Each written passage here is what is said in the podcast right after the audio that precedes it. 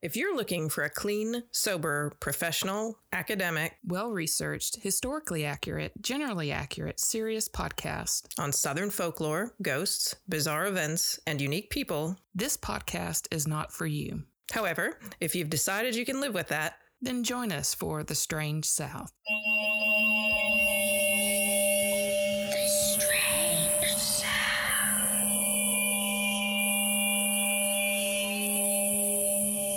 Oh my god. This is really bad. See, this is what I do when I have jello. Mm. I like What do you do? I inhale it. Oh, yeah. it's like almost gone. Well, I can I can smell and taste the whiskey now. Mhm. It's really good. Mm. I like Weird. whiskey jello. That may be like a gross southern thing, like Mm. like the cola red wine that we've had. Still, just like burping was that up. that was so disgusting. I like I like how we gave it a shot though. We're like, hmm, this is interesting. it was like On a scale of one to ten, we rated a hmm, meh. And then afterwards, we're like, oh my god, that was fucking awful. I think we are trying to be not judgy in our early days. I, th- I really do think It's like so, somebody too. out there likes this, so we have to be nice. Hmm. Shit. I eat way faster than I No, you are done. It is gone. Oh my god. Yeah. oh. Mm. So how much how much whiskey is in this? Um a half cup of the the entire pan has a half cup of whiskey in it. Okay, and this is like half of the pan here. Like the ooh. the, the two of our glasses probably or I don't even know that they're half of it. They may be Mm, half of it, mm, the two glasses. Okay, So that's not too bad, right? Mm-mm. No. Are we? Are we? Is this the show? Mm-hmm. Oh, hi, Patrice. Hi, Marla. so let's explain. Our dearest Courtney is out this week, traveling, We miss having her. a blast, and we miss her. And uh, so I am doing a food related story this week because Thanksgiving. Woohoo! And I guess it'll be Thanksgiving week maybe when you get this. So that'll be Mhm. awesome. Mhm. And uh, so I made a Thanksgiving cocktail that's unusual because you eat it with a spoon. Mm-hmm.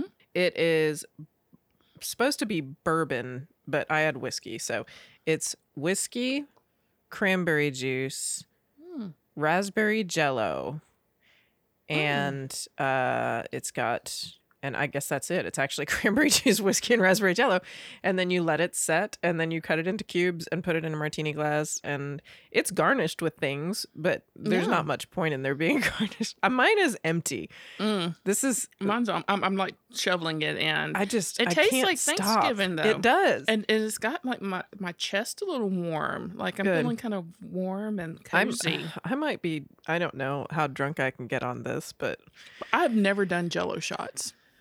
I may have. I have a vague memory of one of my husband's roommates before we were married having a bowl full of jello shots and each one had a Barbie leg in it. Mm, interesting. I don't know. There's something about Barbie body parts and jello shots. That's all. That might be why it's so vague though. Mm. Mm. Yeah, when you look up jello cocktails, it really is all jello shots. Mhm. But this proves that it can be done. Mm-hmm. Sort of. Mm-hmm. You just can't really slurp drink it this way. Mm-mm. It's It- it kind of be a- pretty. Yeah, it'd be a nice like after dinner dessert, mm-hmm. kind of like dessert cocktail. Oh, that's a good idea. Mm-hmm. I'm remember that for Thanksgiving with my Just parents. Don't give it to the kids. Kids be like Jello. You're Oh like, my gosh! All I did for the last 24 hours was say, "This is not your Jello. this is not your Jello." So, Mhm. do we have any business? We just uh Oh, okay, okay. So we just unwrapped oh my god. a lovely gift from our dear friend Steve up in New York. Long story. That's probably just long. I'm not going to say long story short.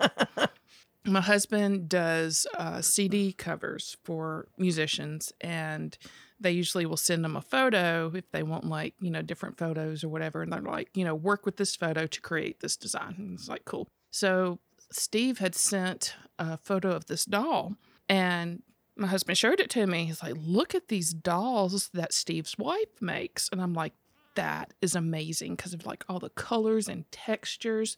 And he was telling me how she makes them. It's like her and another artist makes these dolls. And I was like, I want one.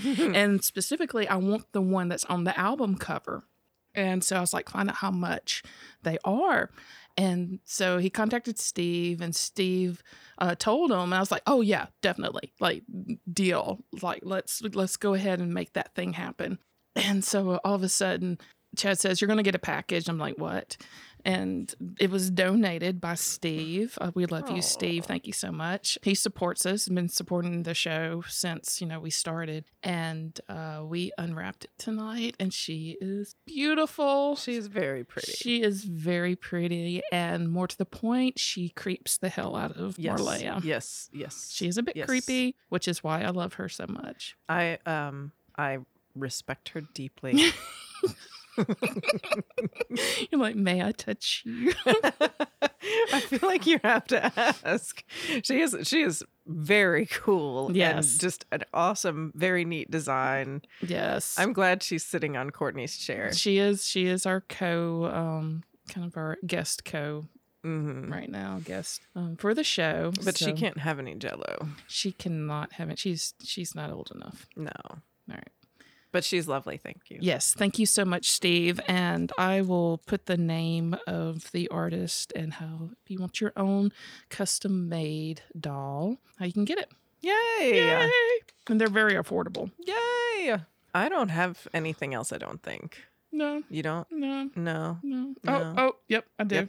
So I wanted to give two shout outs. Shout out to Emma, who sent an email that I'm going to forward to you and Courtney. But Emma, she emailed us about the zombie episode that we did. Mhm. and she said that actually she she was library science major and she had to do a presentation because she's like when you're a librarian you have to be ready for like all the things.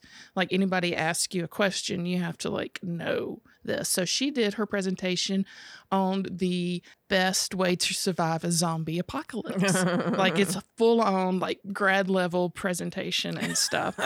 And based on her research, she says that Eden, Utah is the best place to survive.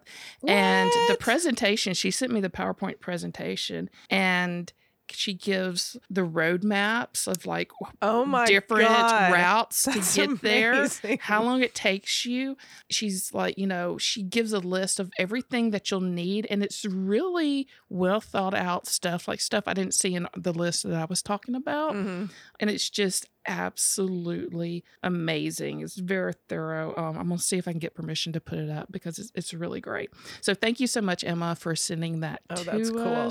And then, uh, ba- ba- oh, and then we had a comment on the website from Annie. And she said, I just saw this episode. It's referring to, I forget what number it is, but the one with the uh, battlefield witch up in Kentucky, I think. And she said, I just saw this episode. Thanks for mentioning Leah Smock as the badass that she was. And she runs a blog called weirdmeadcounty.com. And she says, if we ever want any other stories, to let her know. So Oh, check cool. out that website. Thanks, y'all, for contacting us. We love it. We love hearing from y'all and talking to y'all. And we're very approachable. So, okay, maybe not approachable. we're very emailable. yes, we are We're very, very Don't call us. Don't approach us at all. no, I'm s- No. we're we're approachable. We are, we are, yes. Actually, you're approachable. You are too. Um, I am less approachable because I have resting witch face. oh, see, I think I do too. I don't. No, you don't. Oh, look how sweet I am. You are. You are sweet. so approach Marleah. Stay the fuck away from me. I'm teasing. but if you email us, uh, if we don't reply immediately, it's simply because we don't see it yet. But every time we see it, we always reply. Right. So Let's do it. let's do it. You go first today. I go first today. Woohoo. Um, so like I said, it's Thanksgiving maybe by the time you get this. That's it honest probably my favorite holiday. It might be my favorite holiday. I think it might beat out Halloween maybe a little. I'm not sure. Really? Yeah. I Thanksgiving- know this about you. Thanksgiving makes me happy because there's no stress of gift giving and it's There's gift giving and Halloween. about no. I mean, you have to give people candy and stuff. That's hard. Shut up. Don't be judging my holiday choices. I am so judging is you. so hard. Why is that hard? I love it because Thanksgiving is just about like it's just about Sweatpants. sanctioned gluttony, really. Sweatpants, booze, and eating. because my my Thanksgiving, and we've talked about this before. My Thanksgiving really does revolve around booze, so um, that's really pretty cool. But I just always have fun. I mean, if That's good. It's, if you got good, chill for if, me. If you got good family and and all things are cool, then yes, I could totally see that. all things are cool. Yes. But um, yeah, I just I never feel like that much is expected of me at Thanksgiving. That's, that's, I like amazing. the rest of us are like sweating and dying and cursing Thanksgiving because you have to host stuff. yeah, yeah, I don't cooking host and all the stuff. Well, if you don't host, it doesn't happen. Yeah. So a lot of us are stuck having to be the tradition. Oh no, that is sad. Now I feel bad. No, but that's fine. You just go sit on your couch and eat. you got some special bitterness in you about this today. I feel triggered. I can tell. You just eat your cranberry whiskey jello.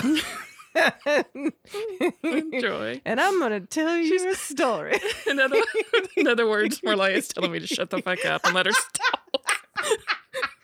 I'm a vegetarian and I like Thanksgiving. It's just, you know, wrong, really. I also just scarfed an entire martini glass of jello.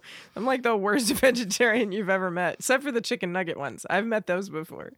You ever met chicken nugget vegetarians? what? No, no, jello, no, vegetarians. Chicken nugget vegetarians. Have you ever met oh, them before? Oh, No. They'll make exceptions for chicken nuggets. I was like, Oh, oh wow. don't How does that work? It doesn't. I didn't think so. it doesn't work.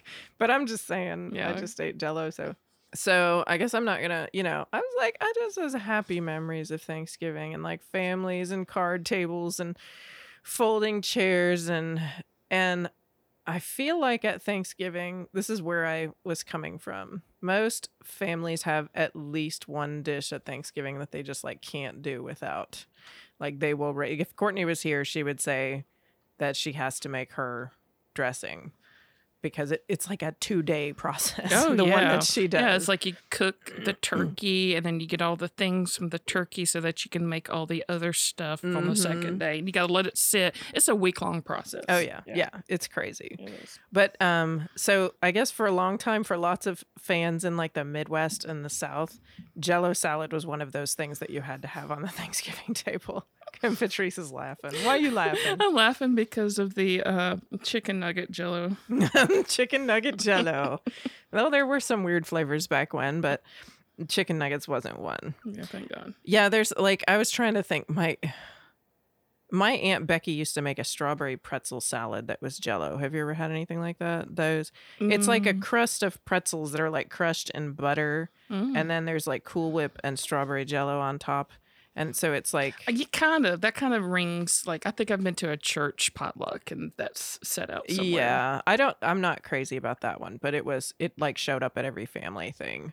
And there's like Jello poke cakes. I met that one at a church basement. Like Mm. I met Jello poke cake there. My grandma, who passed away recently, she was like an everyday Jello person.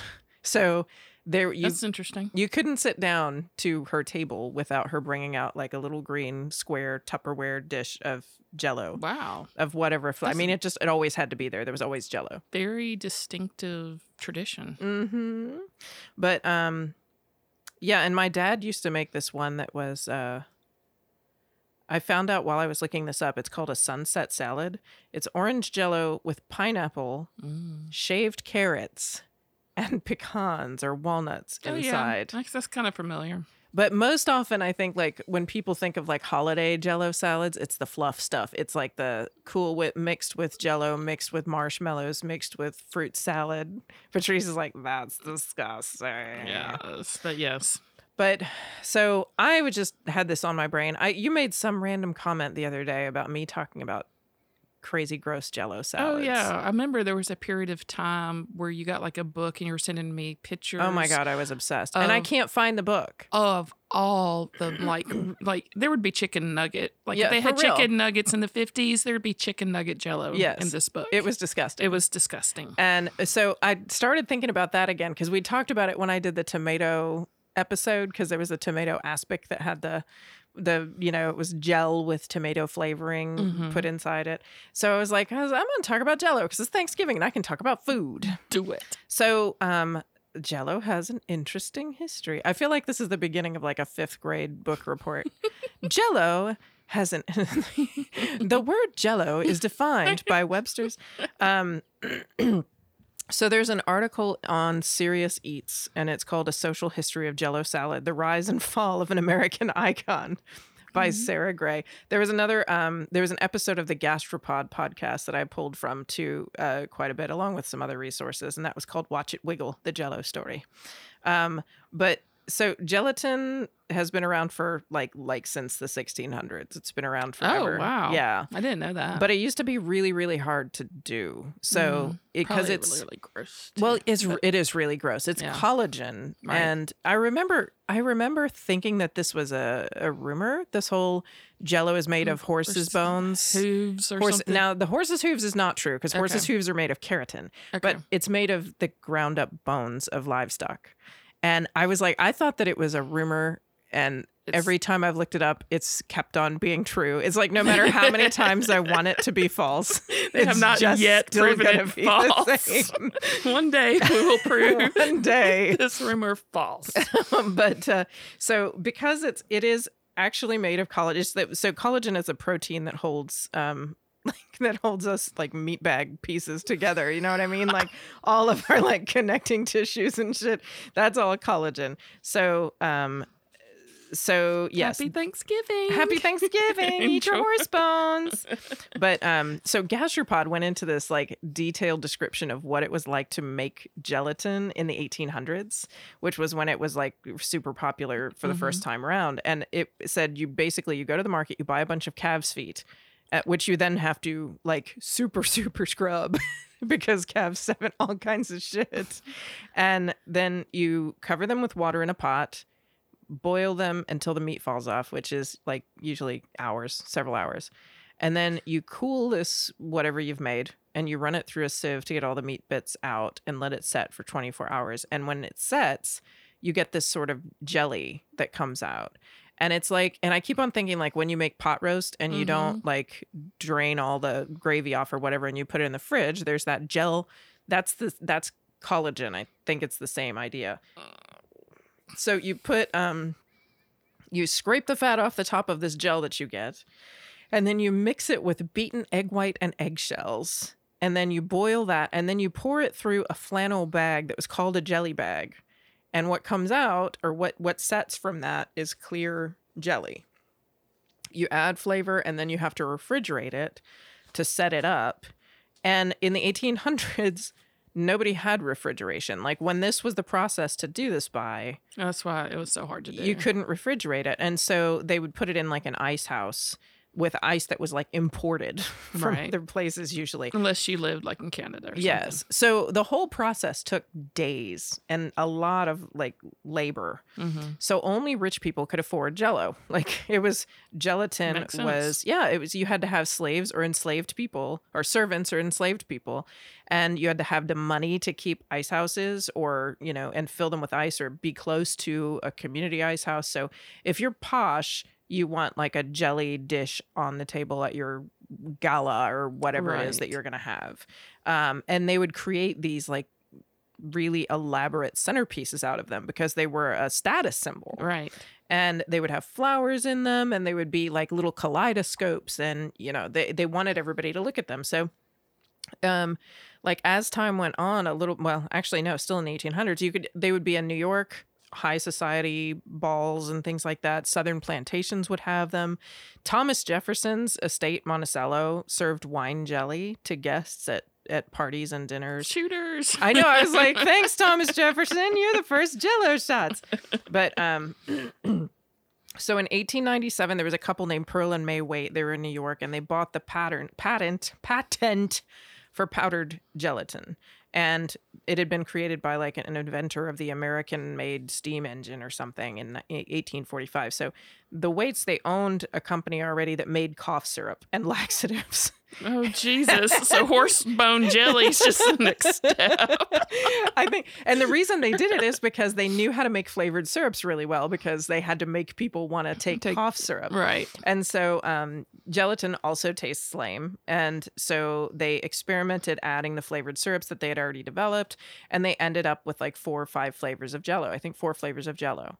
And they they named it that. And then they turned around and they sold the whole caboodle to a food company, Gen Genes Genesee Gen, Geneseo Food Company, in like 1899, and they hired a marketing director who just was a genius. It was like it's like akin to the Coca Cola marketing like behemoth. Right. Um, so they started selling, you know, ads with children talking about how much they loved it, which is like it was 88% sugar. Know, I mean, of course, Of course, children, children, loved, loved it. Right. um, but there were these ads with like perfectly coiffed housewives in these beautifully ironed dresses and, you know, and flats standing in their kitchens calling it America's favorite dessert. And Norman Rockwell did a lot of their initial ads or some of their initial ads. So I mean, it, it became really popular just based on the advertising alone. But then people tried it and they, kids especially, they really did like it. Mhm. Um, but Jello's marketing director started printing recipe books, telling people how to prepare it in all these different ways. They handed out free Jello molds to immigrants arriving at Ellis Island. Oh wow. No shit. I wonder what those would like. I know. It's like, What are um, those? okay. Right. Like, Here's a shoehorn. Welcome to America. To America. but uh, we're very wiggly here. Um, but the timing was what really did it for Jello because when this company bought the product and was trying to advertise it and market it, industrialization was just booming, going crazy in America. There's a growing middle class. Women are getting all of these like efficiency items like irons and you know gas stoves and home phones Right, and hand cranked washing machines, which is like all women fucking did back in that day is wash clothes. Yes. And so, I mean, it's like these are these advances in technology that are like making the home efficient.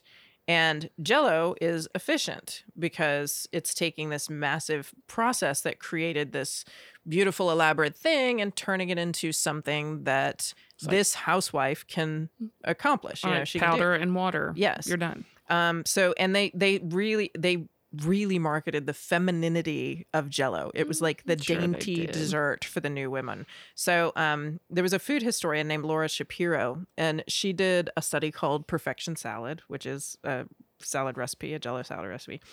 But she said that um, the one of the reasons that they liked it so much was because uh, she called it quote a salad at last in control of itself because it had borders and it wasn't messy It had corners. it had corners and so it was like and it was congealed salad didn't like cover up your whole plate and have to have all these dressings and messy stuff like right. uncontrollable food it didn't touch the lettuce. i know it just ate the lettuce. It just ate the lettuce. but and it was oddly back when I guess people could describe something as congealed and still expect other people to want to eat it. But um, the, it was also like that time, and you know the kind of uh, what was it, uh, Future World or whatever Epcot had, uh, Land of Tomorrow and all that kind of stuff. That was later, but that kind of fascination with futurism and space Right. stuff, and that was all there. And the wiggly chemistry of Jello actually made it fit that niche too oh yeah, and so Jello you know on the moon. it was i know it was like hitting on all these different on all these different points so um popularity soars and then it it generally kind of follows waves of american history you can see like different things changing based on jello and jello marketing which is crazy but there are multiple articles dedicated to this.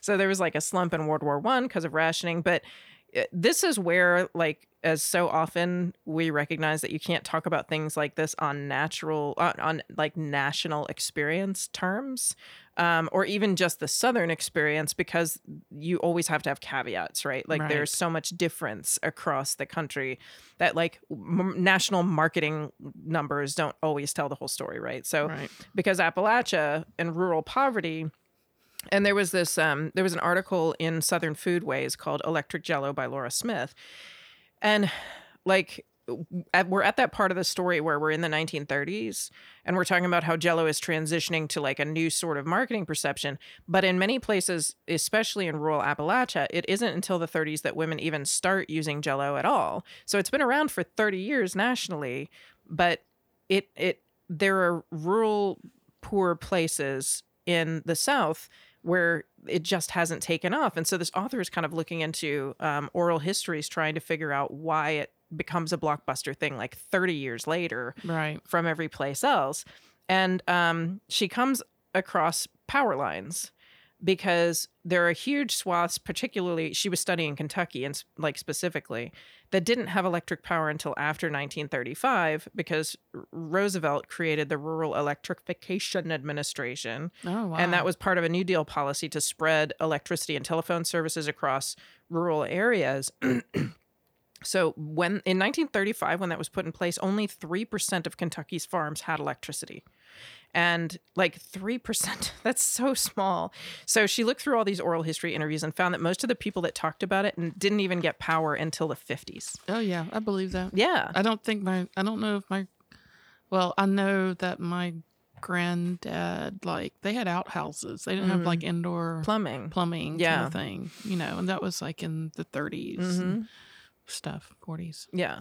So it's like it's kind of a different story. And without Yeah. power, there's no refrigeration, and without refrigeration, there's no jello. So Right. um they you know, they would can vegetables and ferment sauerkraut and smoke meat and they would like sulfur Right. smoke apples and keep milk and things in in caves and spring houses. But they didn't root have cellars. root cellars, exactly. Like big jars of vegetables in brine and you would like move there was one story of a girl who would like move the rock off the pot, get sent get sent to pick up like pickled beans and have to move a rock off a pot in a cave and reach her hands into freezing cold brine and pull out a handful of pickled beans. And how much she hated it because she was always afraid the snakes were going to get her when she Oh, went into the cave. Well, yeah. But, you know, when when this is the stuff that you're you know, this is what your life looks like Mm-hmm. you don't even have electricity. Like the same social mores that are driving these changes in marketing for like Don't Jello, touch you. they're not even. That's not what they're worried about. You know. So it's up until like around this time when refrigeration kind of hits these poor areas in the South. It's not an apples to apples comparison. You know, it's not. It's not necessarily happening all over the South this way. Right. But in the 30s, um, when people are starting to get power, it's like it's right in the middle of the depression. You know, that's why the New Deal was here, right? Right. Um, and Jello kind of shifts its marketing angle as um, this is a way to save and stretch food. And this is something that does resonate a lot with uh, more Southern audiences. Um, depression is about making everything go as far as you can, you know, these rural areas. And um, Jello is actually a preservative, which I didn't ever really realize. But, um, you know, I- when I thought about it, I, I remembered my grandma in New York canned venison cubes in gelatin. And it never really, I always thought it was weird, but I never really connected it to jello. I've never even heard of that. But it is, it was a gel that she canned those in. And so I was like, well, that's interesting. So if you, it, you can keep meat fresh in a can if it's kept from air in gelatin instead of in brine or in something like that. huh.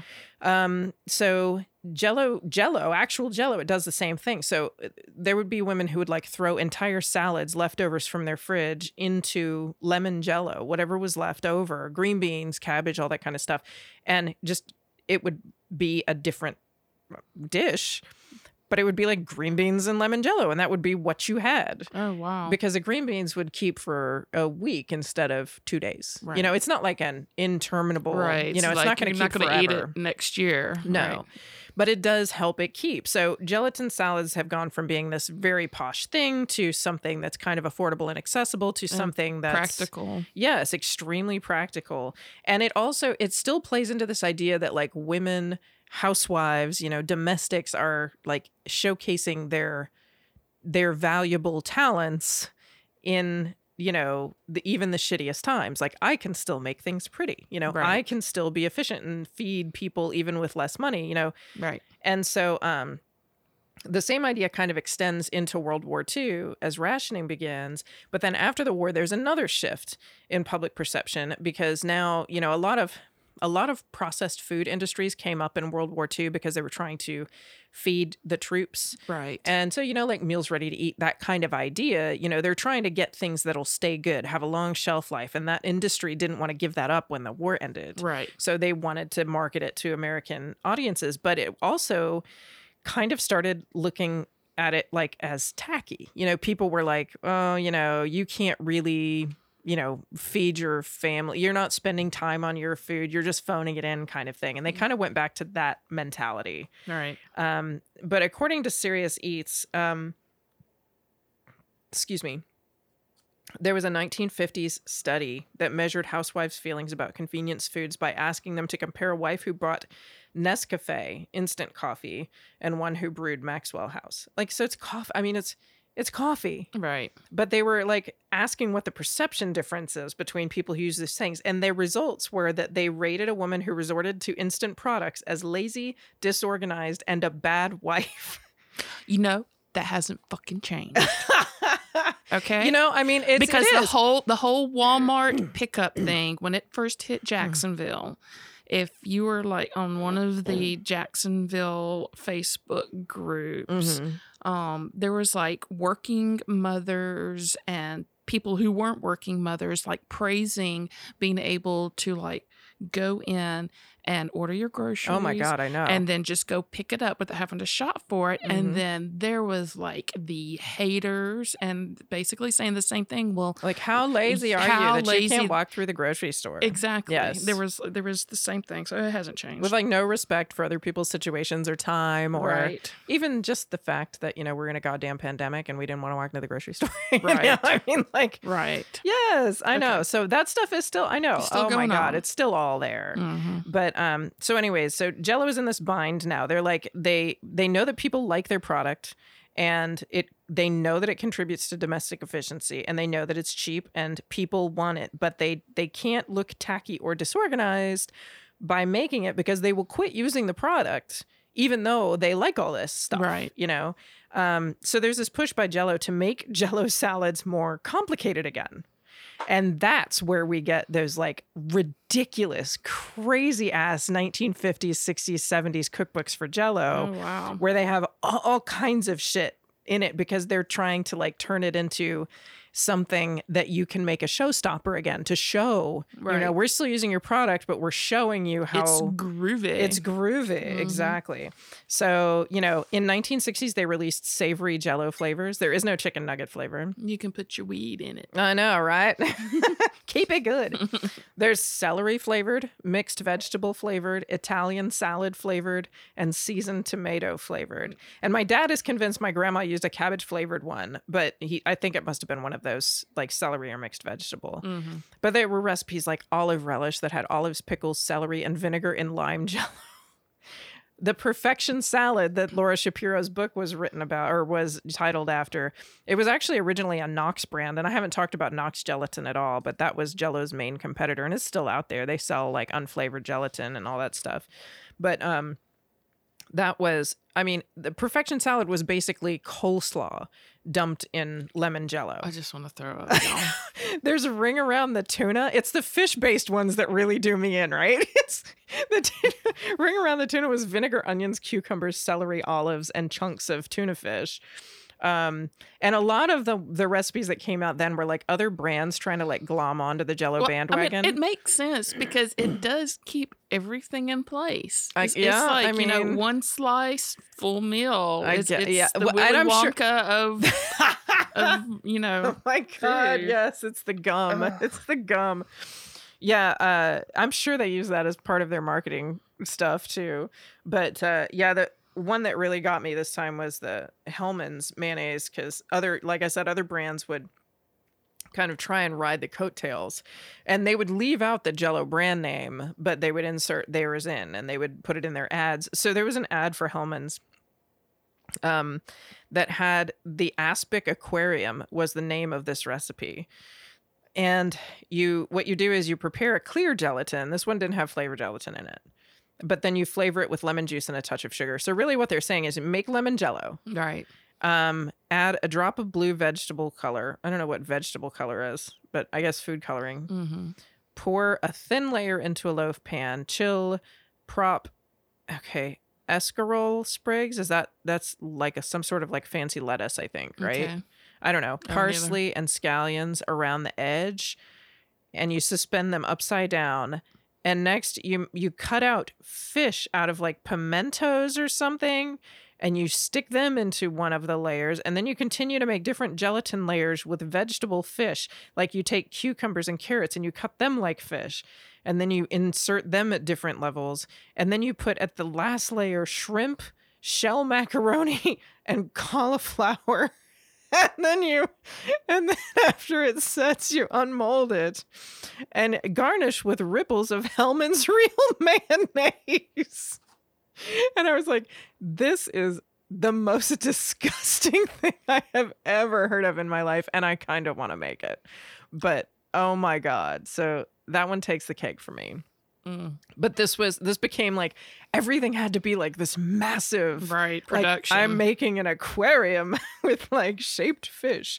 And if you want to see some of the like the really just I mean, the hilarious jello ads and and the recipes, there's a um there's a lileks.com has a bunch of galleries and one of the ones that they have is the gallery of regrettable food and i'll put the link out there because it's it's amazing. It's got some really funny commentary and stuff too. So in the it was it wasn't until like the 70s and 80s that jello becomes like yeah, nutrition programs come up and they're like, hey, this is like 90% sugar. right. So maybe you shouldn't serve it at every meal. right. And so they kind of start eating real salads again. And then they just give this to the children because this is when like they hire Bill Cosby and it's J E L L O and, you know, Right. all that kind of stuff. And so that's when, you know, parfait grab and goes at school and hospital jello cubes. And it's what shows up on every single buffet at every Mhm. restaurant. Pudding you know, pops are you good can though. eat. Pudding pudding is totally different than Jello. I loved Jello pudding pops. Mhm, I loved them Yeah. because there was this little like ice layer that was on the Yes, outside, and you could like crack that ice You layer and eat it first.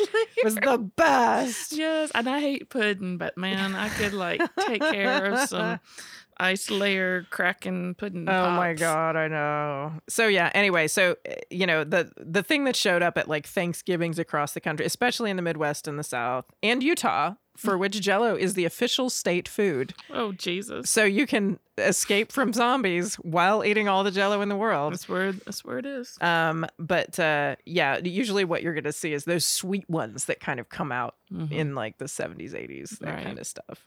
But anyway, so that's the story of Jello. And in the That's after so interesting. I have to share briefly how Jello contributed to medical science. what? But um, yeah, that's what I got. wow. More Jello. I need more whiskey. I don't think I'm getting enough from this. Yes. All right. Thank you. That was so so interesting. I love it.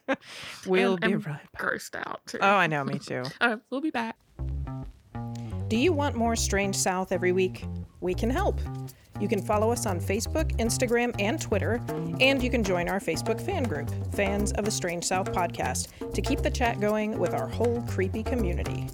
Do you have a story idea for us or a story of your own to share? Email us at stories at thestrangesouth.com. Plus, if you join our Patreon, you not only help support the podcast, you get an exclusive bonus episode for every show and a discount on merch.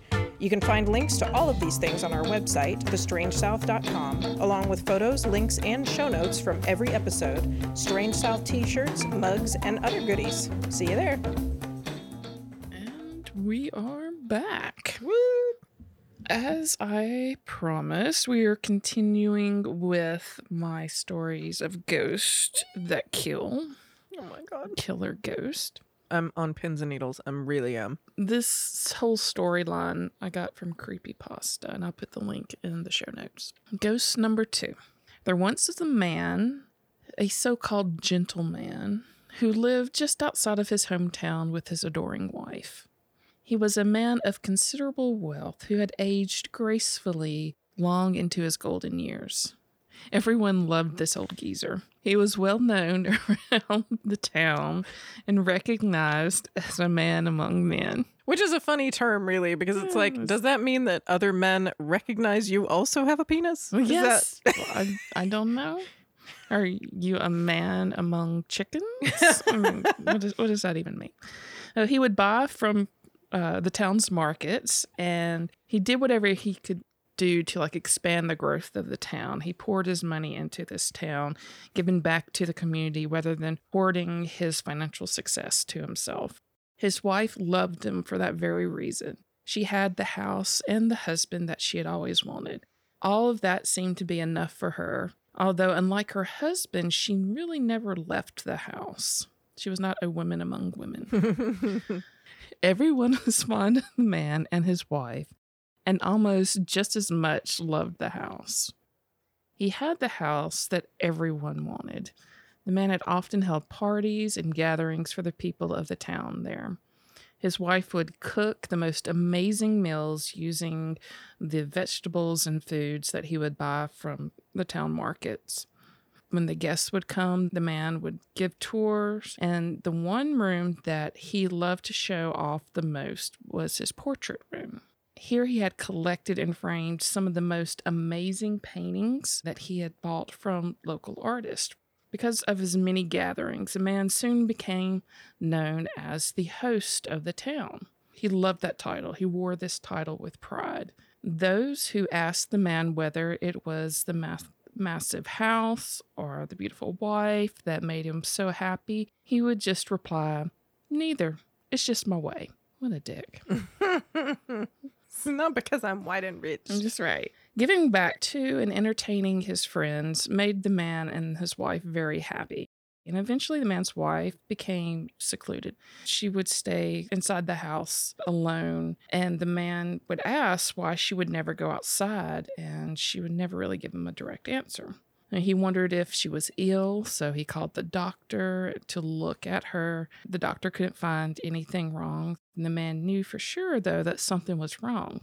His wife had always been just as outgoing as he was, and within the walls of their home, especially, but she quickly refused to see or even socialize with anyone anymore, even when they came over to the house. So soon the town started to see less and less of the man, and what they did see, he was not the cheerful old man of men that they had come to know. He was no longer smiling or interacting with the townspeople like he used to. Instead, he stayed inside to keep his wife company. At first, he would come out at least once a day, and soon it became every other day, then once a week, then only a few times a month. Whenever anyone would ask the man what was wrong or where had he been, he would simply say, eh, This is just my way. As the time went by, his wife grew more and more introverted, no longer even talking to her husband. He started to become less sad, but more angry, and angry at his own helplessness, angry at the lack of cooperation with his wife, angry at not being the person that he used to be. She was in pain, but wouldn't say what was wrong. What we got here is a failure to communicate. he had no idea how to handle the situation. All he wanted was his life back, where everyone was happy and she was the cause of this not happening.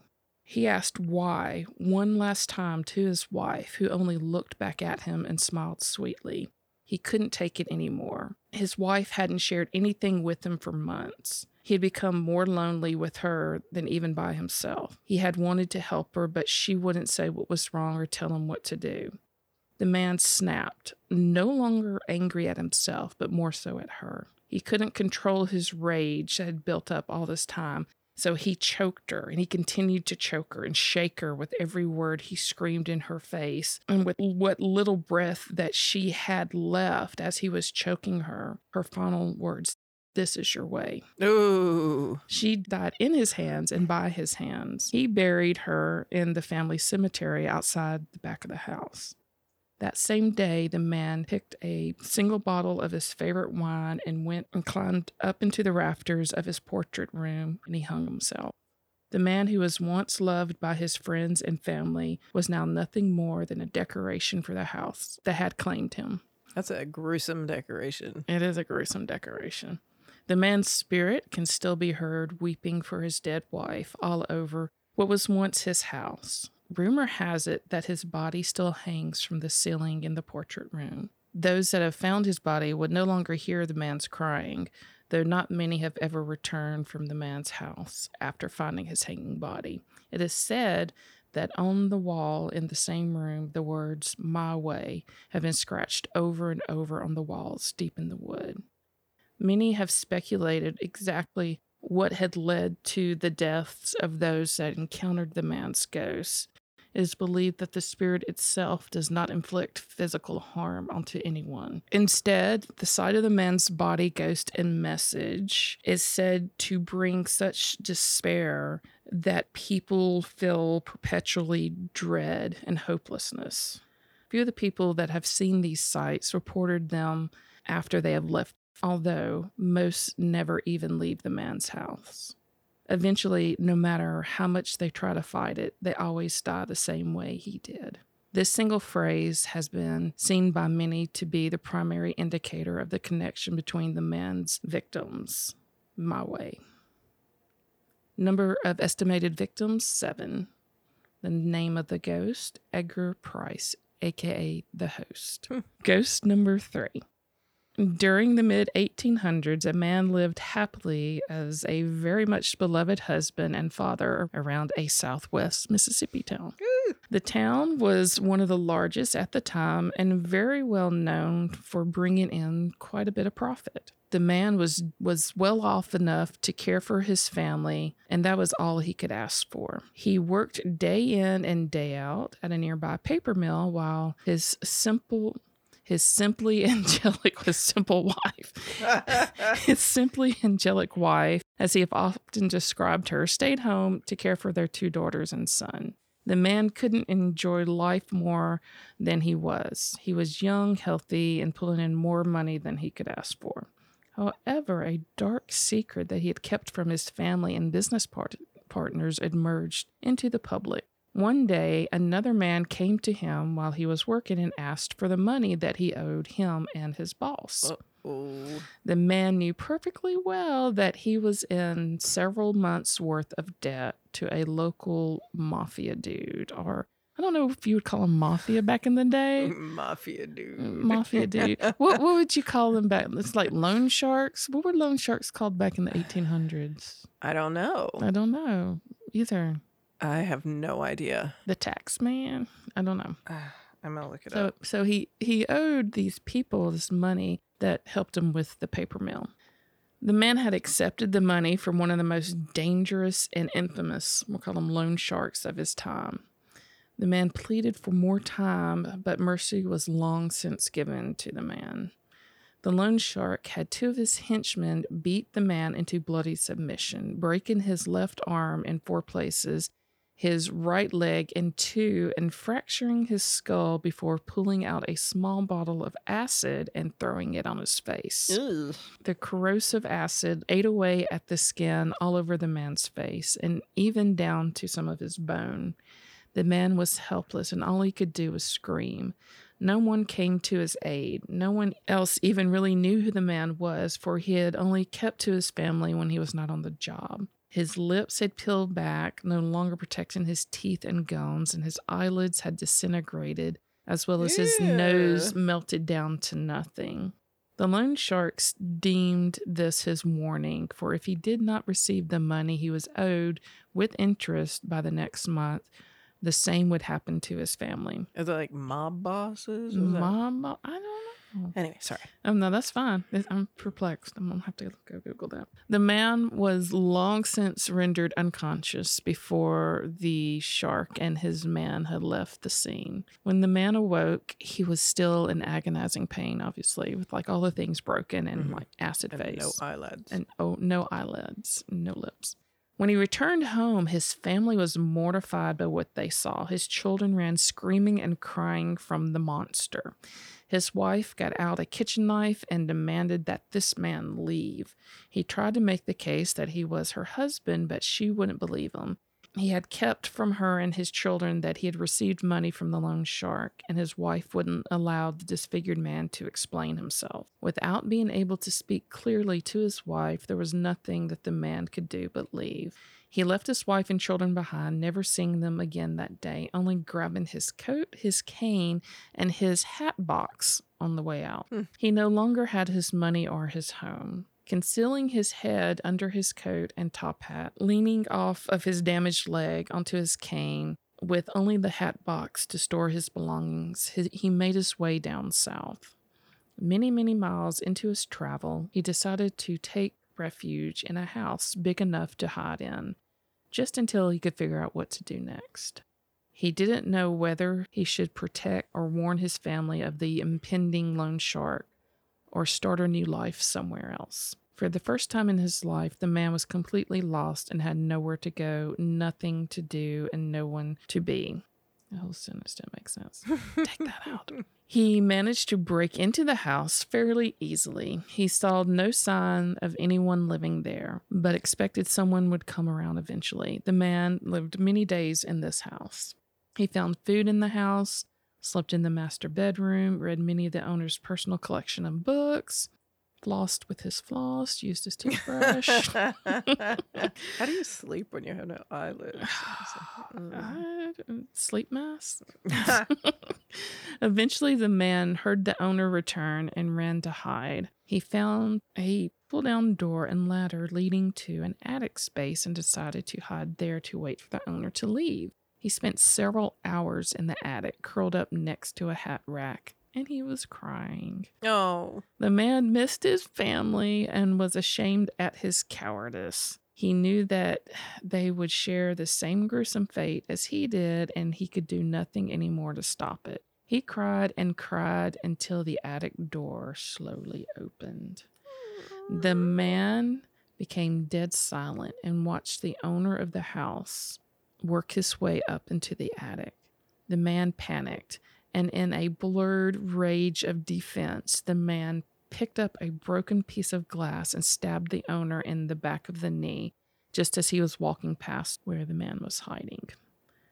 The owner fell to the ground screaming as the man continued to stab the owner viciously. The man looked down at the owner bleeding out all over the attic floor and had an idea cross his already twisted mind. The man grabbed the owner by his head oh no. and held his the owner grabbed shit the man grabbed the owner by the hair and held his head tight with his mm. fists he plunged the glass shard deep inside underneath the owner's jaw Oh no. the acid burned man dug the glass shard around the outline of the homeowner's face peeling back every square inch of skin attached Gross. Blood soaked both of their clothes, and the owner thrashed about, but was just as helpless as the day the man lost his own face. Carving out the skin around the man's mouth and eyes were the final touches. Ugh. As the man dropped the glass shard and he pushed the frantic owner aside, gurgling his screams through even more thick, dark blood. Gross. like jello. Ew. the man raised the man raised the owner's face up to where his used to be. He felt the warm, still bloody side against his exposed muscle and bone. He formed it around his eyes and around his mouth and licked it sealed. That's not how that works. In this story, it oh does. Oh my god. That's Vacuum sealed. in my face now. in my face now. The owner scrambled around the floor and found the glass shard. Blindly, he picked it up and crawled as fast as he could to the man, cutting through his throat in the first swing while the man was admiring his new look. The owner continued to stab the man long after he had finally died. The man allowed the owner to exact his vengeance, laughing as the glass shard pierced his skin, for the man was content with death under his new identity. What? the spirits of both of these men still haunt the same house, but only that of the man with the acid face has been known to take lives. How do we know this? He will appear anywhere in the house, but is especially seen in the attic from the outside. He painfully collects faces of his victims before killing them. You will never know when you're near the ghost, but so long as you're in the same house, he is never far. Should he, should should Sorry. should he choose you, you will feel a sharp stabbing pain all over your body. You may not see him then, but there will be nothing you can do to stay alive at this point. He will continue to stab you until you stop moving altogether. You can only hope that what has been done already will be enough to kill you, for then you will feel every single nerve under the skin in your face as it's being ripped apart. Gonna be dramatic one more time. Sorry. You will feel it peeled back and tear as easily as paper. It is said that the last thing you see, if you're able to survive for this long, is his insidious smile and wide, pure white eyes staring at you because he has no eyelids. Mm-mm. But he can't smile because he has no he's lips. just he's got no lips, but he's got teeth. he stores all the faces he collects and never has them just out of arm's reach. How do we know that it's the same man and not the owner? The entity is known to always carry around the only two things he had with him when he came to the house his cane and his hat box. Number of estimated victims 14. Name of the ghost Xavier Randall, aka Hatbox. not acid face. Not That's a face, not stabby stabby. Hatbox. box is the least threatening thing about him. oh my god. All right. I'm going to leave that entertaining, dramatic reading oh. of my ghost stories and continue in the next episode for the last two. We will conclude our killer ghost stories. Dun dun dun. Dun dun dun. Hat box. Hot box. stabby stabby man. Thank y'all for listening. Bye. Bye.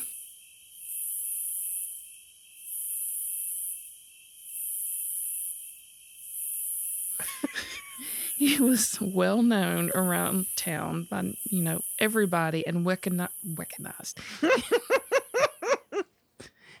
an recognized